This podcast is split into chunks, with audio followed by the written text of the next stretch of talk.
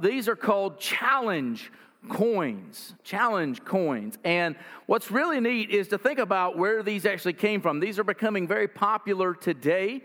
And so we want to make sure that every father got one of these. And so if you do end up getting out of here and you didn't get one, we'll make sure you get one, okay? But these are challenge coins. And what's really neat about them is the history behind them. A lot of people wonder where they came from. And really, if you go back, a lot of people say, well, it was a military thing. A lot of the different branches of military would kind of pass the coins off to one another as a sign of respect. And then over time, law enforcement began to give these out. And then now everybody seems to be giving them out. But there is a reason behind it. In fact, the history goes all the way back to Rome. Uh, didn't realize this until I started studying. It goes all the way back to Rome when Roman soldiers would do something great in a battle, they would come home and then their captain, their lead, would give them, a, uh, give them their wages, but then also give them a special coin for what they did, for the job well done in battle. And it have something on there about the legion that they were a part of. And so they could actually use that coin to go and buy goods with it. But what happened was they began to become so popular, the men that fought in the battle would actually keep the coin as a representation of a good battle that they had fought. And so that's the history behind the challenge coin. It goes all the way back to Rome. But not only that, when you think about it, what's the purpose behind the challenge coin? There's a couple things. Number one, the purpose is to show that you are in an organization and enhance your morale. Now, if you're a father, you're a part of a great organization. It's called the Dad Organization. All right? And so every one of us that received one of these, hopefully, you know, you received it because you're a dad and uh, you're a part of a specific organization that you get to claim, and that is having kids. But then there is a, a challenge that comes behind each one of them, and that's individually based. And so the challenge that we have for you fathers today is found on the back of that coin. It is Ephesians chapter 6 and verse 4. And it reads like this And you fathers, and so ladies, if you want to follow in the Word of God, open it up, or you can look there on your husband's coin. But it says this And you fathers, do not provoke your children to wrath, but bring them up in the training and admonition of the Lord. So that's what we're going to talk about today are the two challenges that are made to fathers by God himself. Now, it's told to fathers. Now, what I thought was interesting about this is the word fathers comes from the word pateros, which means nourisher, protector, and upholder. Now, when you think about those words, the idea behind nourisher is the simple fact that you're called to supply and take care of your family. In other words, you're supposed to be the provider of your family. As fathers, that's what we're called to do. And I've said many times if I need to go work a second or third job or whatever I need to do to provide for my family, that's what I'm going to do. Because that's what the Bible calls us as fathers is to be the nourisher. Not only does it call us to be a nourisher, but it also calls us to be the protector. You know, now, guys, if somebody breaks into your house and your wife is the first one down there, you're a coward. Okay? You are the protector. You are the one. Now, you know, that's the thing. We're called to protect our families. And, and I'll tell you that it, it, it's, it's a duty that we're called to not only to protect them in a physical manner, but we're to protect them from all the harms of this world. And so, as fathers, we have a tremendous job that is ahead of us. And not only are we called to be protectors, we're called to be upholders. In other words, we're to uphold the law of God. We're to be the ones that are there to train up our kids, as we'll see as this passage teaches, and to train them up in the ways of the Lord. Now, this is interesting because in Roman law, they had a thing called patria potestas, which is a father had virtual life and death power not only over his slaves, but over his entire household. He could cast any of them out of the house, sell them as slaves, or even kill them and be accountable to no one. A newborn child was placed at its father's feet to determine its fate. If the father picked it up, the child was allowed to stay in the home. If the father walked away, it was simply disposed of. Now that's terrible, right? That's sad to think about that, but that's literally the way it worked in Roman law. Now, how many of you have ever had your parents give you this statement where they said, I brought you into this world? Go ahead and finish it. You know you want to. So I can take you out of it, right? Y'all remember that? I think that comes from this idea, you know, without repercussions, I can do to you what I want to do to you. And if you were a kid when I was younger, I believed it. I threatened to call 911 a few times. Any of you others do that? My parents picked up the phone and handed it to me and said, Here you go. I never called, never called. But here's the thing there, when Paul gives this instruction to fathers, it comes on the heels of understanding that fathers had total rulership within the homes. And so, what Paul is going to declare, what God is going to give Paul to declare to fathers, is something that was unheard of at that time. He was challenging them to be so much more than what Roman society had challenged them to do. And I'm here to tell you that's what God wants us to do. As men of God, God wants to challenge you to be more than what society wants you to be. God wants you to stand up and be something that is different than what society is crying out. Let me tell you something God wants you to be a man. I'm tired of girly men.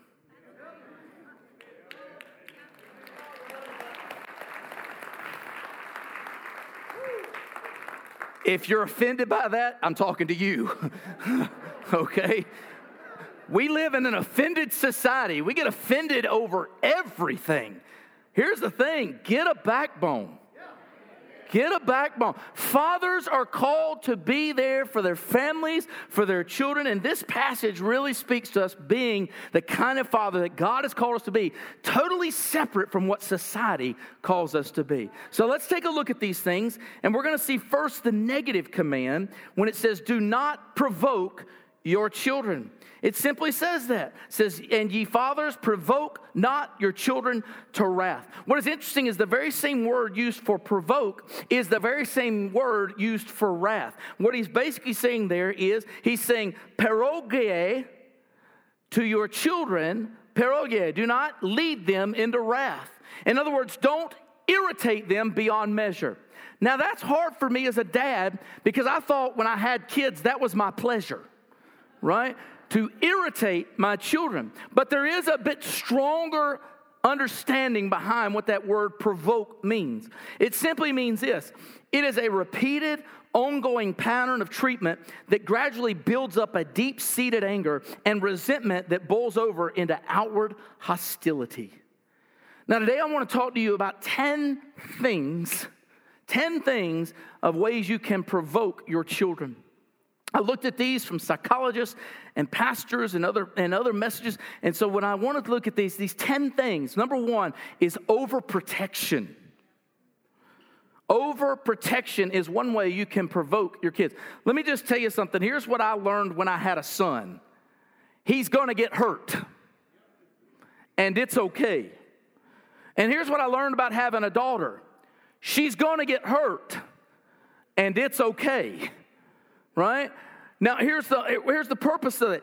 We can be overprotective as parents. You can't wrap your kids in bubble wrap and send them out on the road. You can't do it.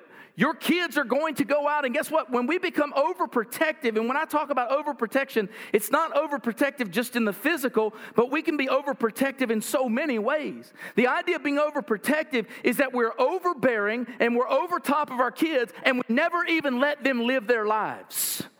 Let me tell you what happens when you raise a kid in an overprotective household. When they get out on their own, woe be unto you. When they finally get a taste of freedom, woe be unto you.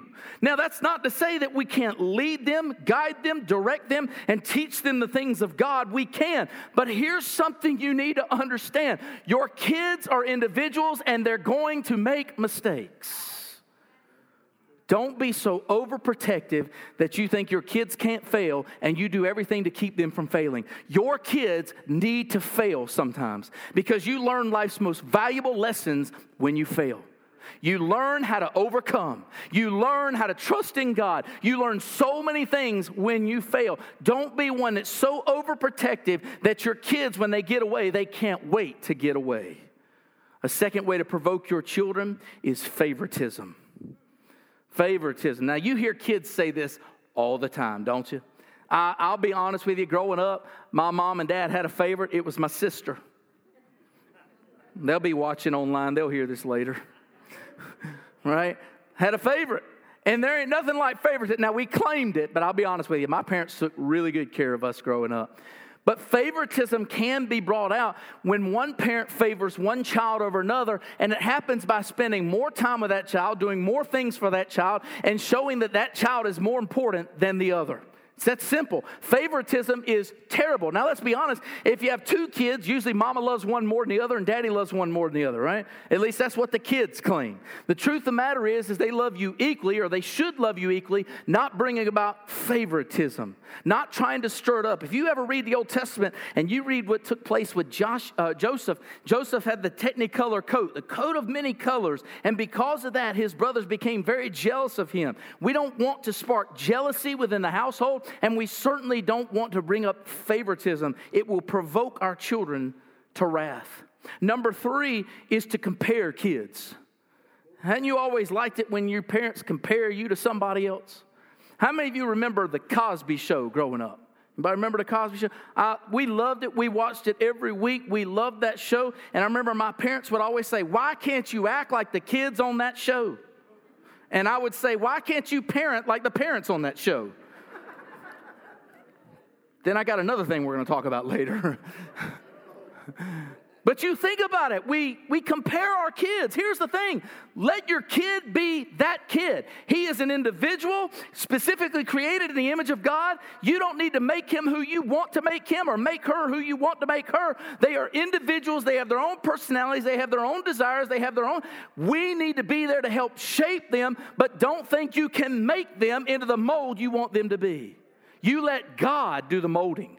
You let God do the changing. You let God do the moving. We've got to trust that God's got the best thing in store for them. You don't need to compare them to some other kid. Because here's the thing every kid looks better on the other side. But and trust me, I've taken my son to school, and the parent and the teacher's like, "Your kid is so good," and I look behind me wondering what parent they're talking to. You ever done that? Not mine. Are you kidding? That's the thing. Every one of us, you, some of y'all be like, I got the perfect kids. Ooh, I feel sorry for you. Every kid is going to make mistakes. Every kid is going to fail. Stop comparing your kids, it provokes them to wrath. A fourth way to provoke them to wrath is put pressure on them. Putting pressure on a kid. Don't put so much pressure on your kid that they can't enjoy life. I tell you, a lot of times that comes through sports. We pressure our kids into being the best player that we push and we push and we push and we push, and you can end up pushing them away from something they love. We can put so much pressure on our kids to be academically smart and intelligent and make the best grades and to have the best test scores. And we can put so much pressure on our kids, literally, that they have mental breakdowns we've got to be careful not to put so much pressure. We can believe the best for our kids and want the best for our kids, but don't try to pressure them so much that you abuse your kids. We've got to be careful not to provoke them. Number five is discouragement. How many of you have ever been so angry you said some words you shouldn't have said? Discouragement is a big way to provoke your children when we discourage them and we tear them down and we tell them they're good for nothing. And here's the thing how many of you were told that growing up? The problem is, is we can continue to pass it on if we don't break the cycle. We've got to get to a point where we don't discourage our kids. We don't break them down mentally, but we're there to encourage and lift them up. We can provoke them through discouragement. A sixth way is to make them feel unwanted. Make your children feel unwanted. So some of y'all will be like, I don't make my kids feel unwanted. Well, if you don't want to spend any time with them, you make them feel unwanted. How many of you have teenagers? Anybody have teenagers? All right. Uh, if you don't believe they feel unwanted, just watch what they do. They stay in their room all the time. And they're kind of like groundhogs. They peek their head out of the room, see their shadow, and go back in, right? And so you don't want your kids to feel unwanted. You want them to come out and be a part of the family.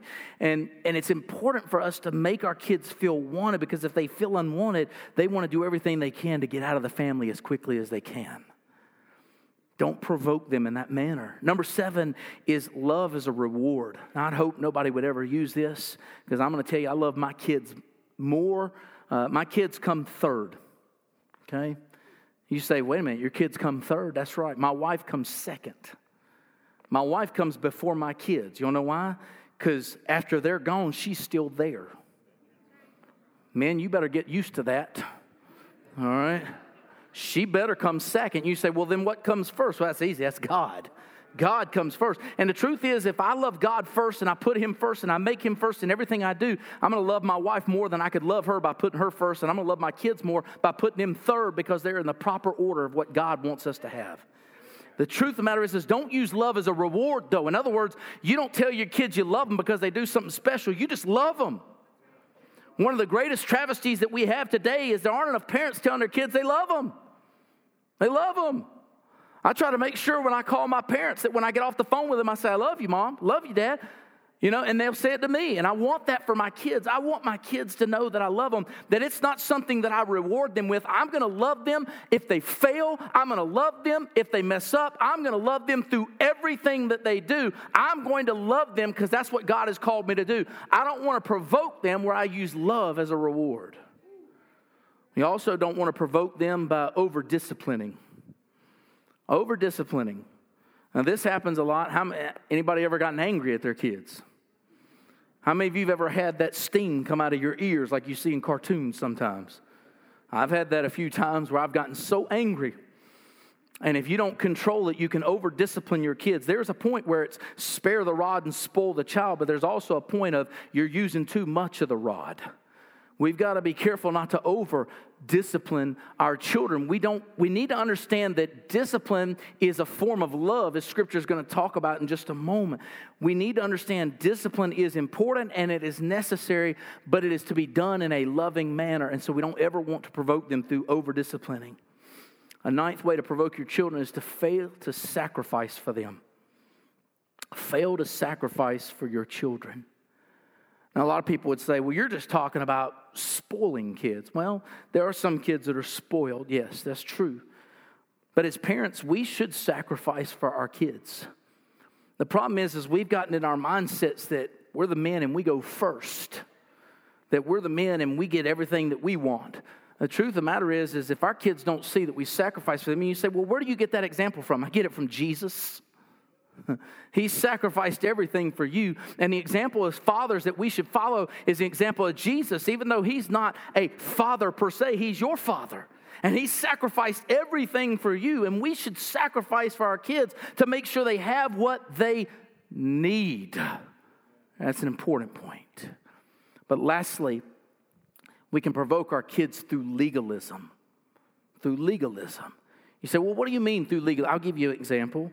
There was a church at my first church that was just down the road from us, and their standard of dress was simply this men wore suits and women wore long dresses all the way down to their ankles, that that was the only appropriate outfit in everything they did, including recreation. Now, let me tell you what my Bible says. My Bible simply says this you are to dress modestly. Now, here's where legalism can come in from a second standpoint. Legalism can come in from this standpoint. Your definition of modesty may not be my definition of modesty, and you don't need to make your definition of modesty God's definition of modesty. That's called legalism. When you put your parameters and add to God's word something He didn't say, what you've done is provoke your kids. And I'm gonna tell you, when you live in a legalistic home, your children will not wanna be a part of church. You've got to make sure you teach the Word of God and the Word of God alone. Don't put your standards on somebody else that God doesn't put on them. Make sure you don't do that because here's what happens. You become a judge, and when you become a judge, God says the mercy that you show is the mercy that'll be bestowed to you. That's called legalism. We don't want to be that way. Don't provoke your kids to wrath. Well, number two, we want to look at the positive command train your children in the Lord. Look at the last half of that verse. It says, Bring them up in the nurture and admonition of the Lord. The word bring them up simply comes from the word ektrotheo, which means to nourish fully. And then he says, bring them up in the nurture, or another word for that is to train them. It comes from the word padia, which means instruction or chastening. The idea is systematic training, overall training, which includes discipline. Now, I'm here to tell you, I believe in discipline. Do you? Amen. I hope so. I believe in discipline. I think there's many a times that I'd love to discipline in the Walmart checkout aisles, but I don't. They're not mine. Um, But here's what the Bible talks about when it comes to discipline of our children. And these are some important things that we need to understand because discipline is a part of instruction. It says, He that spareth his rod hateth his son, but he that loveth him chasteneth him. You think about that. If you don't discipline your kids, you hate them. You say, How do I hate them? Because you're not training them, you're not preparing them, you're not correcting them and bringing them back. The whole point in discipline is to get them and correct the behavior and bring them back to where they need to be. We're called to do that. And I love Proverbs 19 18 says it this way. It says, Chasten thy son while there is hope, and let not thy soul spare for his crying. In other words, do it while they're young. It is not too early to begin discipline in the home. We need to train them while they're young so they know to respect. And here's the problem the reason why we have disrespectful kids in society is we got disrespectful kids at home. The reason why law enforcement and teachers have the problems they have in school and out in the community is because there's no discipline at home like there needs to be. Let me tell you something. If I got paddled at school, which was often, I got paddled at home as well. They didn't even ask whether I did it, they just did it right? Because I usually did it. So, but that's the thing. We're called to be willing to discipline because it says chasing them while there is hope. You're training them up at an early age. In Proverbs 22 and verse 15, it says this Foolishness is bound in the heart of a child, but the rod of correction shall drive it far from him. I love that one. That basically says, beat the fool out of your kid. Now, Hold on for you go out here and say, preacher said, beat the fool out of you, kid. It means beat the foolishness out of them because within every child is bound up foolishness that wants to come out.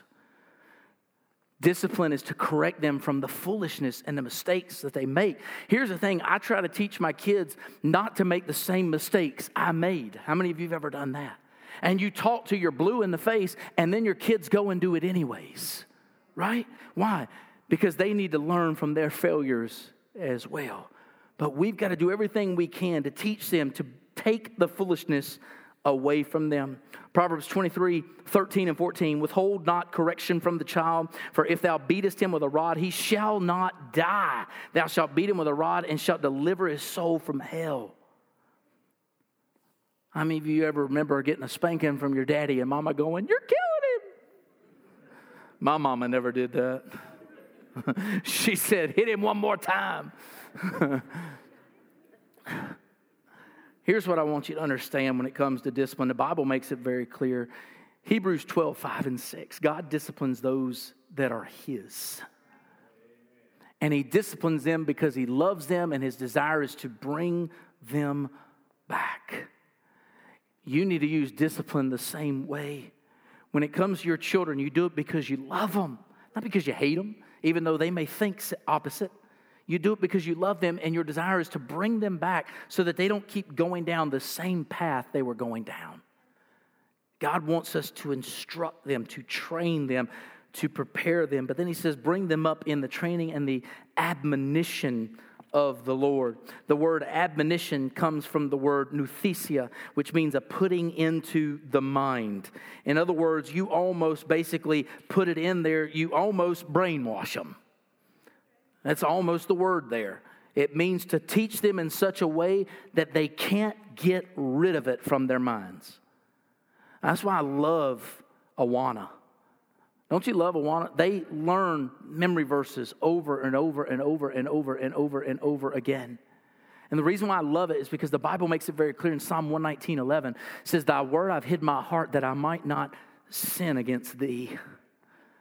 We're to put it in there so that it sticks, so that when they choose or think about sin, those scriptures come up and change their mind from going in the wrong direction. That's how we're called to train them, fathers.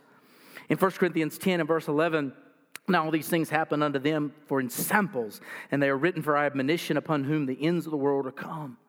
In other words, the greatest training tool that we can have as fathers is our example.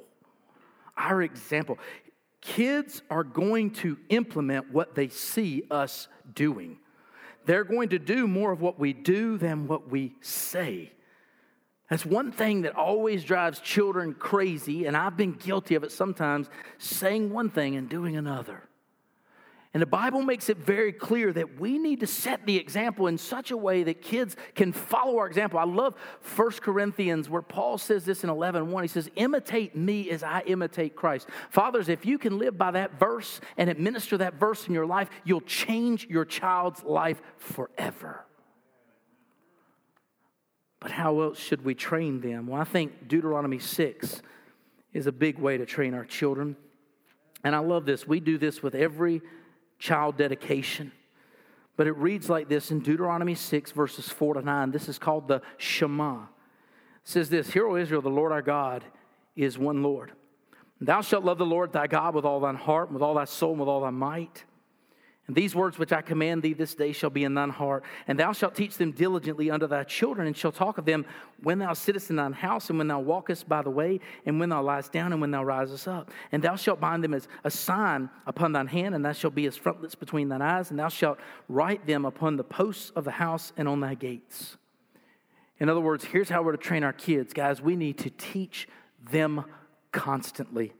Verse 7 says we're to teach them, to train them diligently as we sit in the house, when we walk by the way, when we lie down, and when we rise up. In other words, we're to use every opportunity to do teachable moments for our children. We should look for every opportunity to train them in the Word of God so that they grow in their relationship with Christ. We should let the Word of God be the manual for us as fathers that we train our children in the ways of God constantly and consistently and live it out in our lives. That's the way we're called to do it. They should see it in everything we do. And then it says this, and thou shalt bind them as a sign on thine hand, and they shall be as frontlets between thine eyes. The, the people of Israel would use these things called mezuzah boxes. I don't know if you've ever seen the people of Israel, and they'll wear them, and they'll have this leather thong that goes around their arm, and a little box that sits on their hand, or they'll have a little band that goes around their head with a box that sits on their forehead. It's a mezuzah box, and it has Deuteronomy 6, 4 to 9, and three other passages of scripture in them. And basically, it's the idea that I'm going to train my kids everywhere I go and the example is through that box. In other words, I want to be a symbol before my children so that they can see how a Christian, how a follower of God is living. And so that's what they need to see. Here's the thing your kids need to see that you're the same in church that you are in public. They need to see that. They need to see when it comes to your business dealings, you're not willing and dealing with the devil, but then trying to serve God on Sunday. They need to know that you're going to be a man of integrity in everything that you do because they're watching you. You need to have it bound up in your heart that you're going to live for Christ. And then finally, verse 9, and thou shalt write them upon the posts of the house and on the gates. In fact, they would take some scriptures and they would put them in the doorpost. And those scriptures were there to remind them that their house was a house of God. In other words, they were to be the same at the home that they are everywhere else they go. You say, well, why is that important? Because if you're not the same at home where you are everywhere else, that's not integrity. When nobody's watching you, what are you doing? Because even though your kids and your family may not see you, your God does. He sees everything you do, and your integrity matters to Him. Are you training your kids in the admonition of the Lord? Are you being a man of God. I challenge you this morning to those two things. Fathers, don't provoke your kids. If you find that there are some ways that you've been leading and provoking, I pray that you'll change. It's not too late. My father asked me one time, he said, My son's out of the house. He doesn't live with me any longer. He's a grown man. He has his own kids. Let me just tell you something, Dad. You are still an example as long as you're breathing. Even though I don't live in my father's house, I still call my dad when I need something. How about you? My dad is still an example to me and will forever be an example as long as he is here in this world. How about you? You need to be a man of God in everything you do. Don't ever stop. Don't ever provoke your kids. But number two, you need to be training them up. If you've not been a good job in training them up through word and through deed, you can change that today. Take the challenge. Decide today that you're going to be the man of God He wants you to be, that you're going to be the father God wants you to be, that your kid is going to see something different in you over the next several weeks and months and years. Decide today that you want to be the man that God has called you to be. That's my challenge for you this morning.